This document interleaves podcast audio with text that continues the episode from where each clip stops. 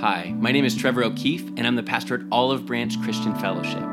We're a Jesus loving Bible church who are committed to studying the words of Jesus, walking in the ways of Jesus, and partnering in the mission of Jesus. Thanks for joining us on that journey today. We're in Ecclesiastes again today, so chapter 5 is where we'll be, and I'll invite this morning's reader to come up and to read from Ecclesiastes chapter 5 to you. If you see the oppression of the poor and the violent perversion of justice and righteousness in a province, do not marvel at the matter, for high official watches over high official, and higher officials are over them. Moreover, the profit of the land is for all. Even the king is served from the field. He who loves silver will not be satisfied with silver, nor he who loves abundance with increase. This also is vanity. When goods increase, they increase who eat them. So what profit have the owner except to see them with their eyes? The sleep of a laboring man is sweet, whether he eats little or much, but the abundance of the rich will not permit him to sleep. There is a severe evil which I have seen under the sun. Riches kept for their owner to his hurt, but those riches perish through misfortune. When he begets a son, there is nothing in his hand. As he came from his mother's womb, naked shall he return, to go as he came and he shall take nothing from his labor, which he may carry away in his hand. And this also is a severe evil. Just exactly as he came, so shall he go. And what profit has he who has labored for the wind? All his days he also eats in darkness, and he has much sorrow and sickness and anger. Here's what I have seen it is good and fitting for one to eat and drink, and to enjoy the good of all his labor, in which he toils under the sun all the days of his life which God gives him, for it is his heritage.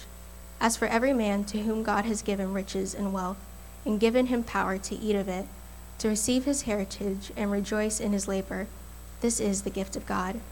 For he will not dwell unduly on the days of his life, because God keeps him busy with the joy of his heart.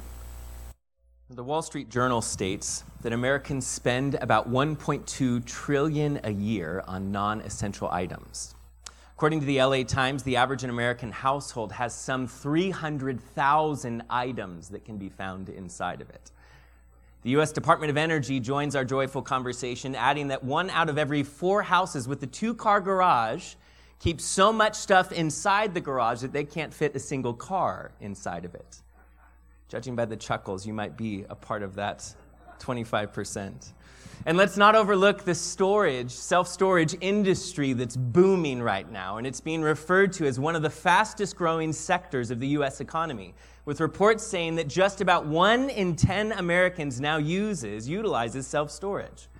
The Mordor Intelligence Group, which is the greatest name of an intelligence group ever, they predict that the self storage market will exceed $115 billion annually by 2025.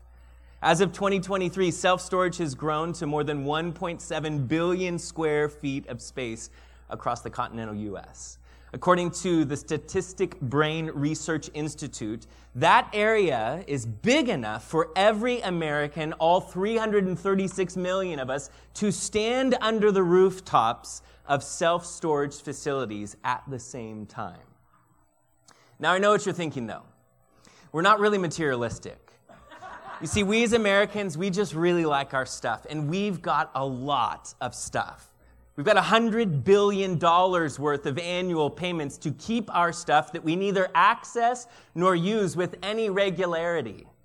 With that kind of money, do you know that we could collectively annually purchase Costa Rica, the Louvre Museum in France, while also saving the Great Barrier Reef with the leftover pocket change.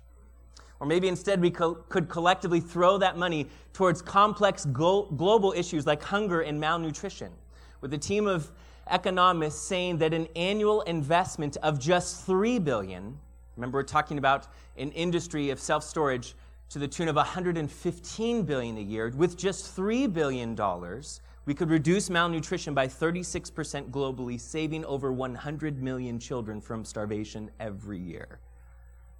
Instead, though, the latest wave of trendy reality shows is something maybe that's caught your eye too.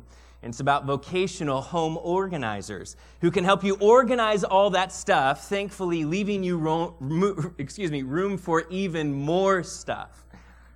And it's funny because we love it. As a society, we're eating it up. So now the reality TV powers that be are making spin off shows one after another on every major network. You see, the saddest thing about it is that we know that stuff can't give us lasting satisfaction. Oh, sure, the latest and greatest iPhone is a fun purchase until we find that it's no longer the latest and greatest. Oh, yes, we all love a new car, but its novelty we find only lasts about the length of time that the coveted new car smell lingers. And then we find that our new car, our new ride, is no longer turning the heads of others to admire it. For many of us, an increase in pay provides an opportunity for our lifestyle to adjust with that new income level, allowing us to happily step up and into the next tier of a neighborhood, simultaneously leaving us stressed and stretched beyond our limits yet again. I mean, can we all agree that we live in a materialistic age in society? I read an article by The Atlantic that asked the question Can there be a less materialist American dream? It was an interview with a professor. Her name was Juliet Schor, and she's the co founder for the Center for a New American Dream, as well as the author of the book, and I quote, The Overspent American Why We Want What We Don't Need. And she asserts that the problem is this that materialism is the other person's disease. That's how she classifies it. Materialism is, quote unquote, the other person's disease. So, what she's found is that 80% of people think that Americans are too materialistic. But people hold contradictory attitudes because people who, by almost anyone's accounting, would be considered extremely materialistic and, and living a lavish lifestyle can find themselves being very critical of other people's materialism while failing to see it in their own life. Remember, materialism is this other person disease. It's an issue, we'd say. It's just not my issue. It's their issue. The irony this week for me is that while I was studying for this and beginning to scratch out some notes while reading, I went to a local coffee shop and, and hadn't planned this, but found myself situated to where my body was positioned facing the door of the local UPS store and watching for the couple of hours I was there reading and scratching out notes, the line continuing to be filled with people who were standing in line to ship back Amazon, Amazon boxes back to Amazon because their purchases did not meet their expectations. The irony truly was, though, when all of a sudden I heard a little voice that said, Hey, Dad, we didn't know you were here. And there was my own family with six boxes in their arms. As my daughter Riley had just celebrated her birthday and received some shipments of gifts and none of it fit. And so there she was, as I'm trying to think of these other people and their materialism. Hey, can we all agree that we live in a materialistic age in society? Can we admit that we too are instilled, with the materialistic mindset and value system? Or maybe most importantly, can we all see that this materialistic thinking and living, that it's an empty pursuit, fueled by comparison and ingratitude, and producing all sorts of broken patterns in our lives and culture? I mean, are we all on the same page that this is really broken and messy? And yet it seems like it just is the way that it is. You see, as we've walked through Ecclesiastes together, we've been asking, along with the preacher, the voice of Ecclesiastes, we've been asking what makes for the good life. And the truth is that for many of us, our experience under the sun is lived with the belief that if I only had more stuff, then I'd be satisfied. If I only had more money, a bigger house, a newer car, a larger bank account, then and only then would my life feel satisfactory. And the preacher will be for us our spokesman and figurehead who today yells back at us, No, you won't. You won't be more satisfied because he's going to tell us, I had it all and it failed to pr- produce what we had all hoped that it would produce. Quoting from his own words here in chapter 5, verse 10 from the English Standard Version, he says it this way He says, He who loves money will not be satisfied with money, nor he who loves wealth with his income. This is vanity. Remember vanity, that word hevel in Hebrew, it's, it's the word that speaks of a, a puff of smoke. It's here in an instant and gone in the next. It's temporary, but it's also like a puff of smoke, something that can be seen but not grasped, something that can be seen and experienced but not taken hold of. He's saying that this is all what it is. This is vanity. You see, our preaching king from the line of David has long been assumed to be King Solomon who's speaking to us. But as we've learned in our journey with him, searching for meaning and purpose for life under the sun, as he refers to it, we've learned that there's a second preaching king from the line of David whose voice we need to hear chime in and answer back to the original preacher. So today we'll discuss what both of these preaching kings tell us about wealth and materialism. First, what Solomon says to us, but also what the future king and preaching king, descendant of David, his name is Jesus, what Jesus has to say about wealth and materialism as well. Specifically talking about Jesus' interaction with the one that we call the rich young ruler.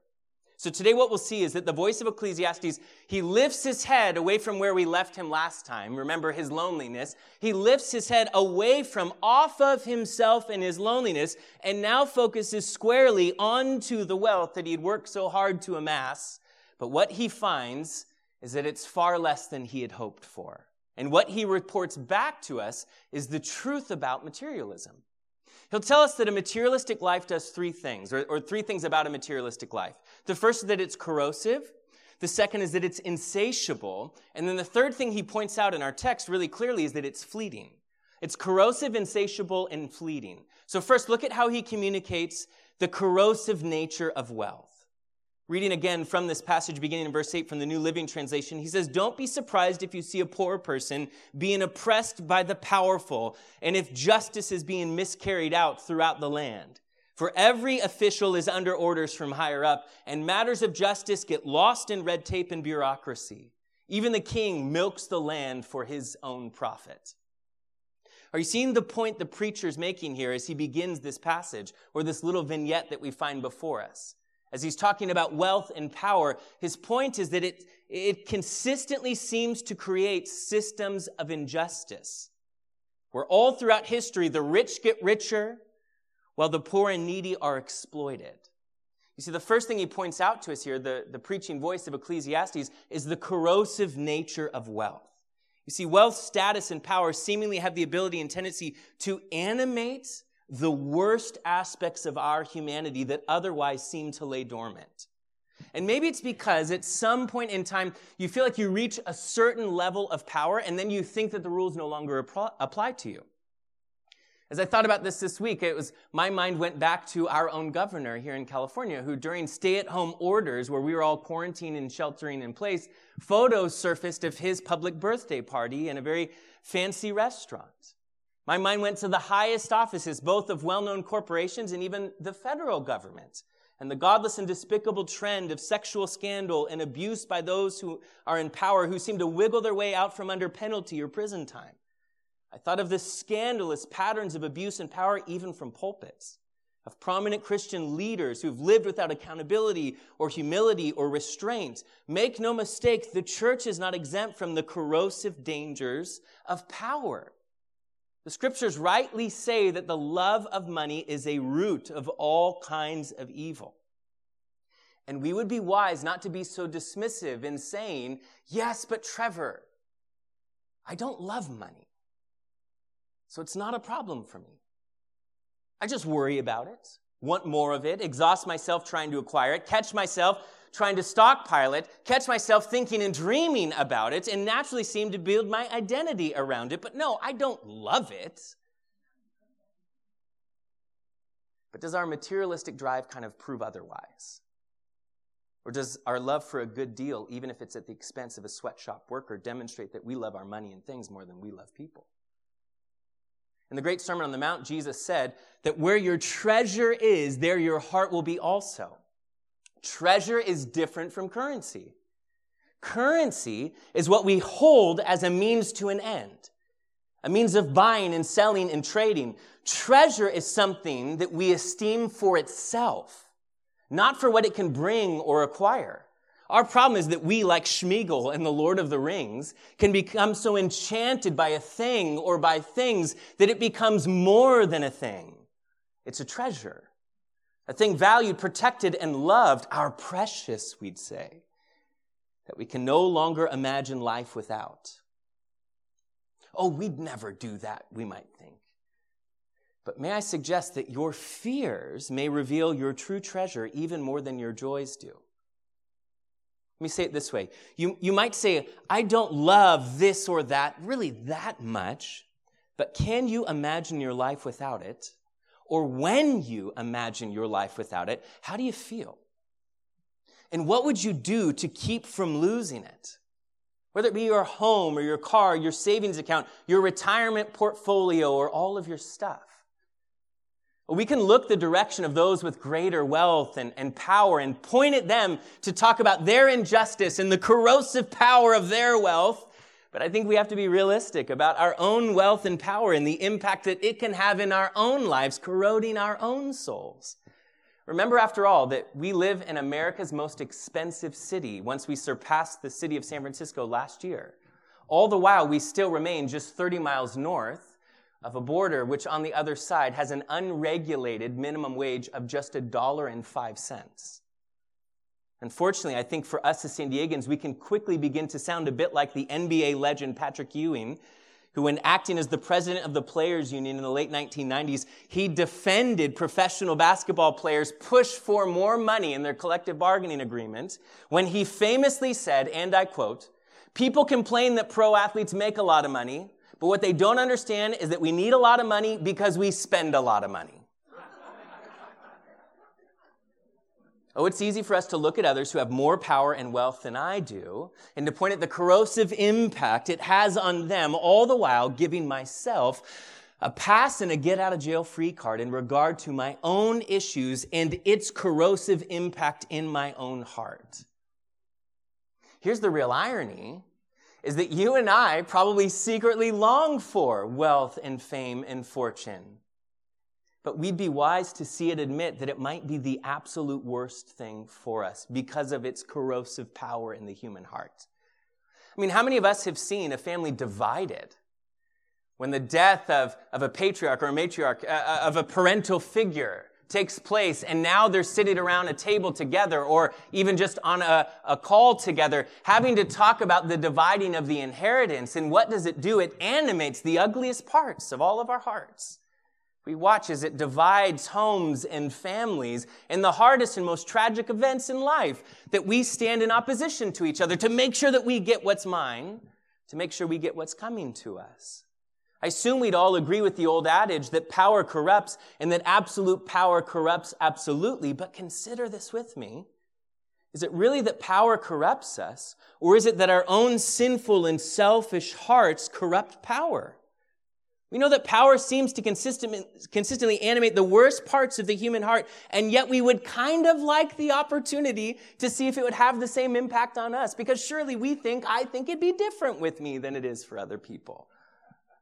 You see, our preacher begins by telling us that we shouldn't be surprised by the corrosive and distorting impact that wealth and power have over people, especially in those in leadership over us.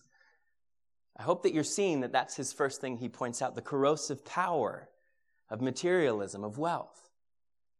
But here's what's amazing the voice of Ecclesiastes had no way of seeing something that we've seen. He had no way of seeing that the perfect ruler would come hundreds of years later, that the preaching king we call Jesus would come and live a perfect, righteous, and just life, and yet would face the ultimate injustice when those in positions of power would use that power to unjustly put him to death by sentencing him, sending him to a cross. Jesus would endure the ultimate injustice of the death of the innocent in place of the guilty in order to rescue us and free us from these broken cycles and systems and patterns of injustice. And that doesn't just change my eternal destination, making me reconciled with God and having a future home in heaven. No, that changes my experience, my reality in the here and now, freeing me from this constant feeling of an approval deficit that causes me to use wealth and influence and power at every turn as a way to prove myself as better than or worthy of the thing that I most long for. Because I long to be known and loved.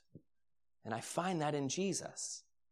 You see, I no longer need the shallow bandage I use my stuff and other people that covers my insecurity when the perfect love of God so soothes and heals the insecurities and deficits that exist inside of me.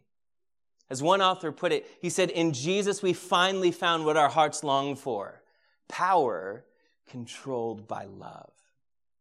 You see, the words of the second preaching king from the line of David are recorded for us in his great Sermon on the Mount when Jesus said that no one can serve two masters, for either he will hate the one and love the other, or else he will be loyal to the one and despise the other. You know what he said? He said, You cannot serve God and mammon. Mammon was the name of the ancient evil deity of wealth. Connecting wealth, think of this, for ancient cultures and societies, to connect wealth to this entity, to a transcendent being, was a way for them to describe the corrosive power that wealth had on the human heart that it was demanding loyalty from. You see, the preacher in Ecclesiastes, he's pointing out the corrosive nature of wealth. But the second thing he points out to us is the insatiability of wealth. The insatiability of wealth that our desire for stuff is never satiated. Our pursuit of status is never appeased. Our hunger for wealth and power will never be quenched or soothed as long as we continue to feed it. Or as the preacher in Ecclesiastes states in verse 10, he who loves silver will not be satisfied with silver, nor he who loves abundance with increase. This is vanity, he says. Remember, it's Hevel. It's a puff of smoke. It's an enigma, he's saying. We're chasing something that doesn't satisfy. The real enigma is that we're hundreds of years later still doing it. That for thousands of years of human history, this is how people have lived and we still haven't learned yet. You see, the preacher continues in verse 11. He says, When goods increase, they increase who eat them. So what profit have the owners except to see them with their eyes? The sleep of a laboring man is sweet, whether he eats little or much. But the abundance of the rich will not even permit him to sleep. This is a severe evil, he says. Do you hear his, his angst here, his frustration?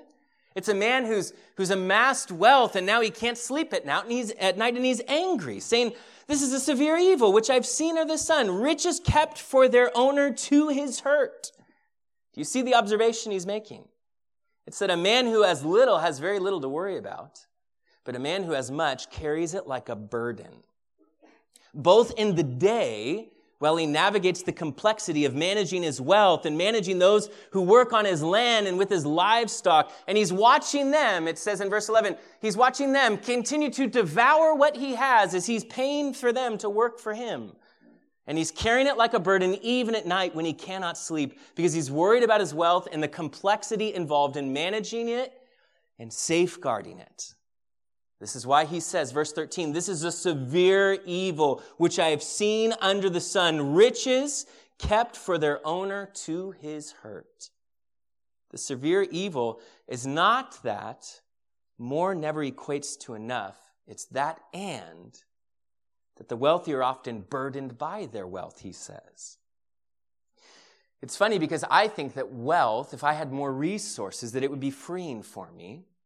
Where this man is saying from experience, it's just not the case. More never equates to enough, and the more I get, the more burdened, weighed down I feel. See, the insatiability of wealth is the point of the preacher. Think back to Jesus' words then, as a contrast to this, when Jesus would say, He'd say that it's difficult for a rich man to enter into the kingdom of God. Those words should like kind of actually rattle us a little bit, don't you think? It's kind of a wild statement by Jesus. It's difficult for a rich man to enter into the kingdom of God. You remember the context of that comment. It's Jesus had just been approached by a man that we refer to as the rich young ruler. He's rich, he's wealthy, he's young. It's telling you he's good looking, he's in good health, he's a ruler, he's respected by other people. But he came to Jesus because it wasn't enough. He's still lacking something. He needed more. He's asking, What else do I need? What is it that I lack, good teacher? It's interesting because Jesus didn't chase him down, trying to convince him that there is this thing, this internal emptiness that you ought to feel that you're trying to cover up, and Jesus trying to convince him that there was more that he needed. That's not how the story played out. That man sought Jesus out. He had everything all of us could have ever written as a script for our life and said, This is what I want and need. He had it all, and yet he's freely admitting his emptiness and inability to remedy that emptiness to Jesus, saying, What can I do? See, there's a deep longing in every human heart for what no human can create or conjure up or cure, a longing for what God alone can give, but the bridge to get to what God gives is a pathway called humility. We must be able and willing to see ourselves, Jesus would teach us, as simply a child in need of the provision of another for us. Those who are successful in their own eyes tend to find that to be the most offensive aspect of the gospel. To find grace as deeply offensive. You see, ancient cultures, as well as our modern 21st century culture, are guilty of using success and wealth and money as a scorecard of sorts. Success is not a display of heaven's report card for you, a sign of heaven's approval if you have it and disapproval if you don't. Nor is it uh, success meant to be a cultural scorecard that we utilize to compare ourselves to other people. You see, su- success, though, clouds your view and inhibits you from seeing the deepest and truest thing about you, which is your deep and utter depravity and need for God, need for rescue. When we see that clearly, we are freed from the lifelong trap that exists in our culture of using our wealth, our influence, our power, and our success as a scorecard rather than as a resource, a resource that we can steward. Be careful, my friends, to resist the innate desire that the culture seems to push us towards to view our money as a report card or a scorecard. In the Sermon on the Mount, Jesus would teach that blessed are the poor in spirit, for theirs is the kingdom of heaven. He's answering the question of who are the blessed ones? Who are the insiders? Who are those who belong in your kingdom? And he doesn't say the rich in virtue, the rich in resources, the, the rich in knowledge, not, not the successful, the renowned, the admired. He said the poor in spirit belong. Jesus clearly did not adhere to the presumption that prosperity and success is a proof of God's divine favor. Jesus taught in the parable of the sower, in fact, that prosperity and success can be dangerous in that it can be deceptive and blind us to our need for a Savior. Here's how he says it in Mark chapter 4. In that parable, he says, Now these are the ones sown among thorns. They are the ones who hear the word and the cares of this world and the deceitfulness of riches and the desires for other things enter in, choking out the word, and it becomes unfruitful. Please don't miss this. The story of Jesus' interaction with the rich young ruler does not teach us that Jesus is excluding the rich on account of their wealth itself. The issue is not that this young man had wealth, that he had riches. It was that his riches held him captive. His riches had him. He had lost himself in his success. His identity was tethered to it. His security and significance were wrapped up in all that he had. He could not release then his hold on his wealth because he feared what would be left of himself without it. That is the deception and the danger of riches, of success. So Jesus tells that man, and no one else in the Gospels, to go and sell all that he has and give it to the poor. And it tells you that his response was that his face fell and he went away from Jesus very sorrowful, for he had great wealth. You see, success has a way of setting a trap for us. And this man remained stuck inside the clutches of his success at the expense of his soul because his identity was so wrapped up in his success that he was blind to his need for a savior. For him to leave his wealth would be to lose his sense of self. Because he was, after all, the rich young ruler, they called him. His identity was wrapped up in his wealth and success. That's why he couldn't leave his riches. It's because his money had become more than so much more than just money. It was his security and significance. If he let it go, what would be left of himself? Augustine, the early church father, he wrote and said this such, O my soul, are the miseries that attend to riches. They are gained in toil and kept with fear. They are enjoyed with danger and lost with grief. It is hard to be saved if we have them, and impossible if we love them. And scarcely can we have them without loving them tremendously. Teach us, O Lord, this difficult lesson to manage consciously the goods we possess and not covetously desire more than you'd give us. The preacher here, he's pointing out for us to look at the corrosive nature of wealth and then the insatiability of wealth. But then there's a final thing, and then we'll transition to communion, and that's the fleeting reality of wealth. The fleeting reality of wealth. You see, the preacher in Ecclesiastes points out to the fleeting reality here. In verse 14, he describes the disappointing reality that many of you have already experienced in life. That a single event can wipe it all out in one foul swoop. That event might not have even been something by your own design or your own choice. It's not even like for some of you, it was a bad business deal. For some of you, it was the collapse of the housing market that wiped you out. For others, it was the crash of digital currency that wiped you out. For the preacher in Ecclesiastes, he's pointing out that a single storm could sink the ship that your wealth or resources were being transported on. It's a single caravan that could be robbed and left in ruin. It's just a single year of drought that could collapse the whole economic system that you benefited from. And I think this is the point of this whole passage and message. Do you understand that wealth and stuff cannot bear the weight either of your identity or security. That God did not give them the strength, it the strength to bear the weight, to bear up under the weight of your identity and your security. Hear me, please. Materialistic lifestyles not only collapse under the weight of our identity, they also fail miserably at shouldering the weight of the security that we as humans so deeply need. We need security. Because wealth is insecure, as Jesus referred to it. It's, it's something that's rust and is moth eaten. Again, quoting from the Sermon on the Mount, Jesus said, Do not lay up for yourselves treasure on earth where moth and rust destroy and where thieves break in and steal, but lay up for yourself treasures in heaven where neither moth nor rust destroys and where thieves do not break in and steal. For where your treasure is, there your heart will be also.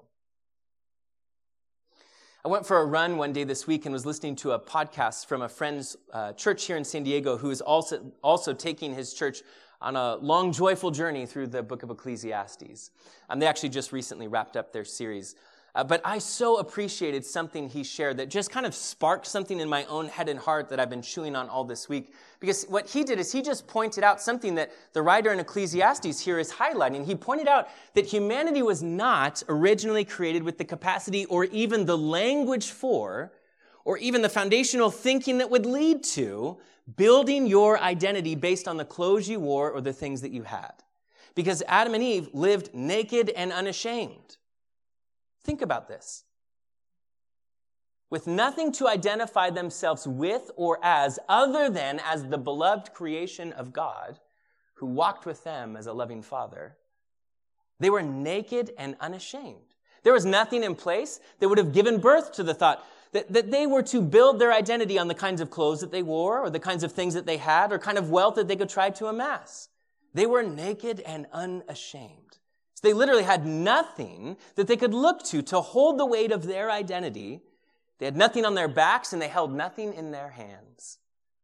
This is how God designed humans to live and find their identity.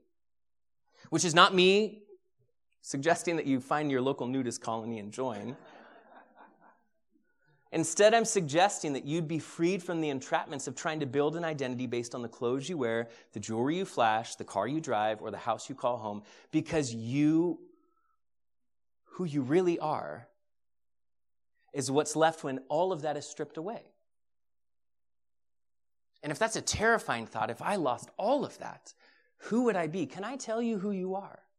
If all of that was stripped away, Beneath all of that, you are the one that God crafted in his own image, intricately loves, passionately pursues, and is determined to bring home again, even at great cost and expense to himself, allowing his son to bleed to death in your place.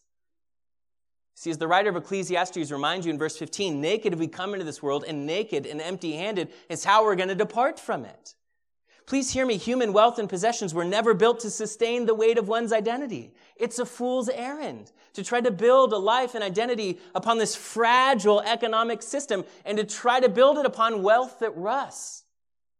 To build an identity based on how fast your car goes or how big your house is or what name brand is on the tag of what you wear is just a silly new form of sewing fig leaves together to cover your nakedness and shame.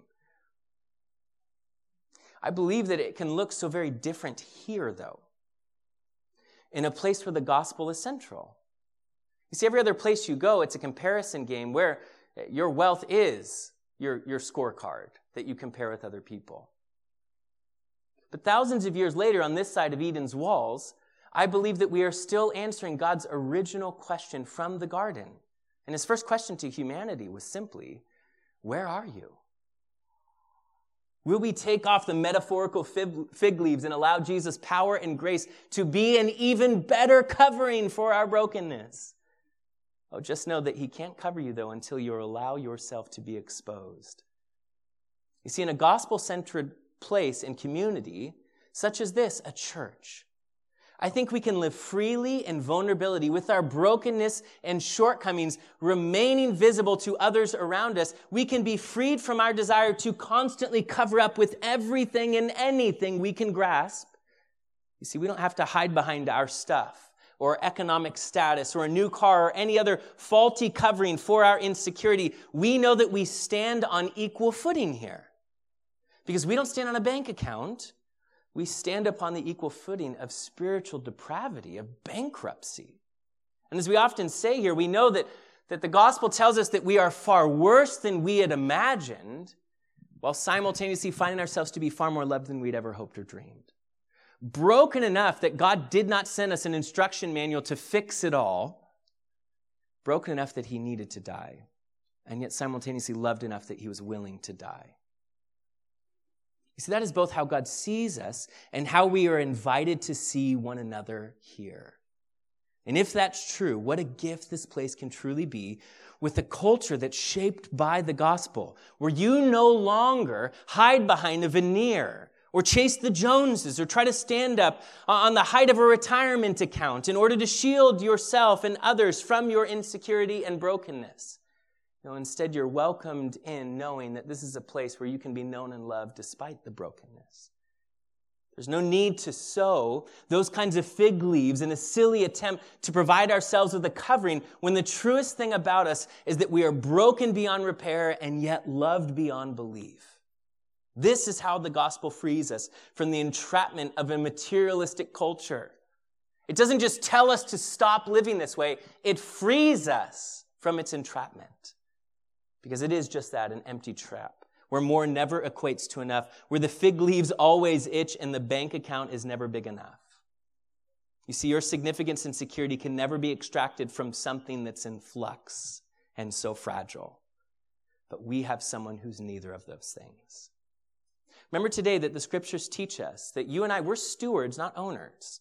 We're stewards of what God has entrusted to us. What we have comes from God. It's given by the grace of God. It belongs to God still, even when in my care, because I'm merely a steward, not an owner of it. And while the world is using people to gain things, we are meant to be countercultural, where we are willing to generously use our things to reach and get people.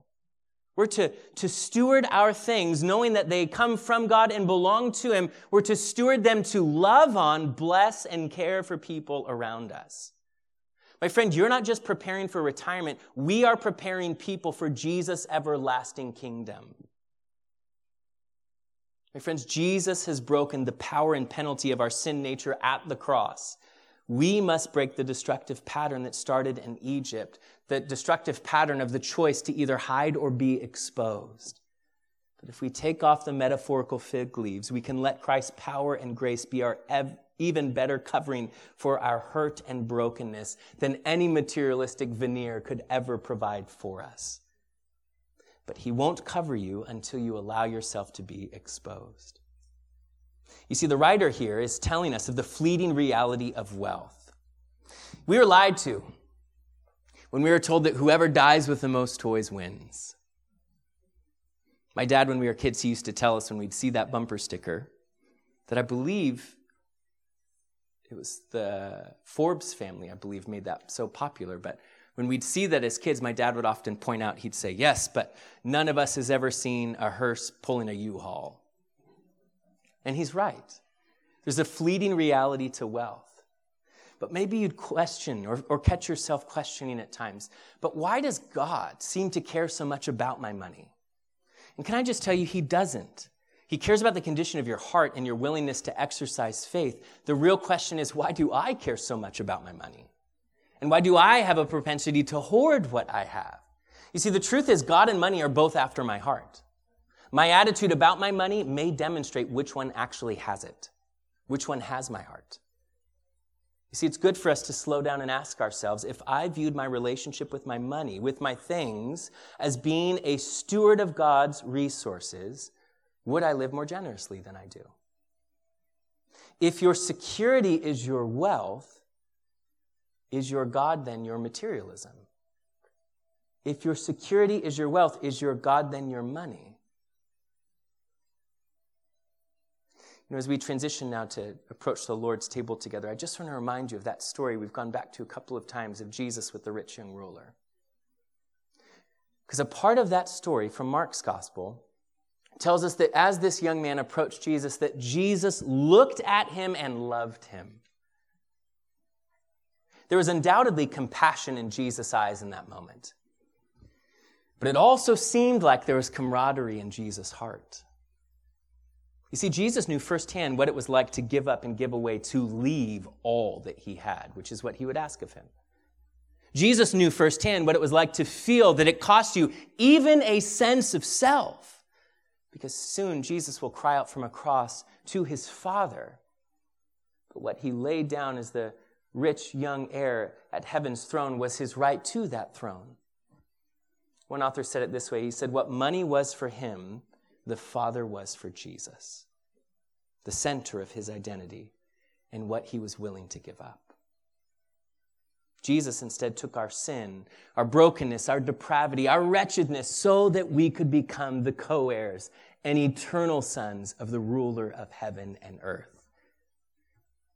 By Christ laying down all that made him the rich young ruler of heaven, he makes a way for us to forever share that title and position with him. That is the gospel, my friends. That Jesus was willing to take your place to exchange his wealth and resources, the resources of heaven, for the judgment that you and I deserve for our rebellion against God.